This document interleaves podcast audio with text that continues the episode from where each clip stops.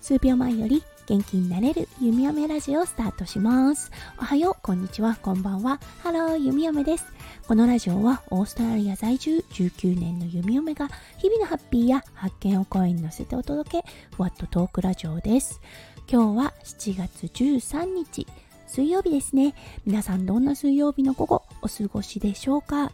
はい、弓嫁は今朝のツイッターでもね、つぶやきましたが今日はマロくんの虚勢手術となっております。うんだいたいね4時半ぐらいに終わると言われています。うんきっとマロ頑張っていると思います。はいやっぱりね一末の不安はつきまとうのですがうん一番頑張っているのはマロなのでねほんと頑張れのエネルギーをね送るしかないですね。はいということで早速ですが今日のテーマに移りましょう。うん今日のテーマは体重。激減してしまった夫翔ちゃんの話を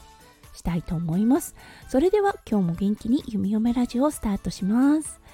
はい。昨日だったんですがそうあのたまたまねシャワーを上がった翔ちゃんをパッと見たんです。そしたらねあれ？なんか痩せた？と思って。うんちょっと体重計乗ってみてって言ったんですよね。うん、翔ちゃんね体重って結構変動するんですけれども弓嫁が知っている翔ちゃんの体重よりも4キロほど減っていたんですね。えーって思って確かにね弓嫁も減ったんですね。まあ、弓嫁の場合はあの風邪をひいてしまってそれから食欲がなかったっていうことで、うんあのー、減ったのも納得できるんですがあれなんで翔ちゃんまでって思ったんです。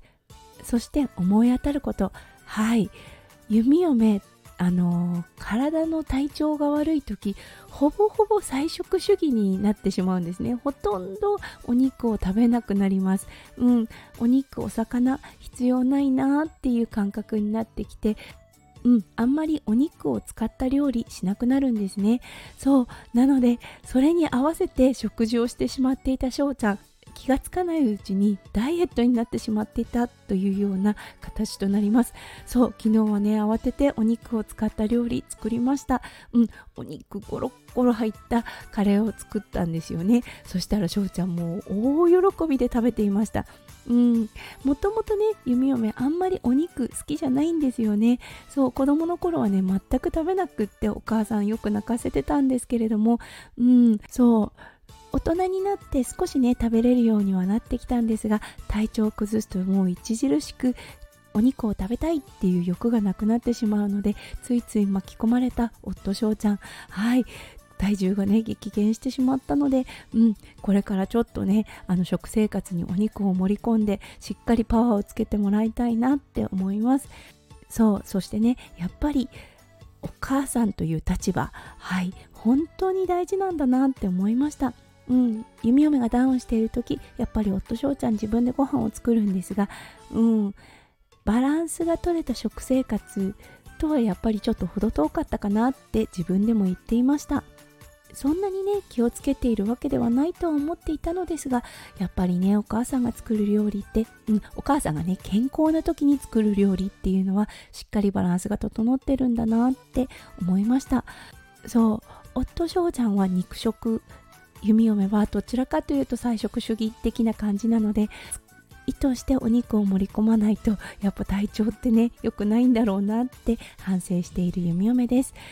はいここから数日お肉をねふんだんに盛り込んだ食事を心がけたいと思っています。はいそしてねおそらくちょっと失われた筋肉もあるでしょうからその筋肉をねあのつけるためにもやっぱりお肉って必要だと思いますのでうん、ちょっと気合を入れて食事を作りたいと思います。はい、ということで今日は夫翔ちゃん体重が激減してしまったその原因について弓嫁がちょっと考えてみたことをお話ししてみました。はい、今日もね、最後まで聞いてくださって本当にありがとうございました。皆さんの一日がキラキラがいっぱいいっぱい詰まった素敵な素敵なものになりますよう、弓嫁心からお祈りいたしております。それではまた明日の配信でお会いしましょう。数秒前より元気になれる弓嫁ラジオ弓嫁でした。じゃあね。バイバーイ。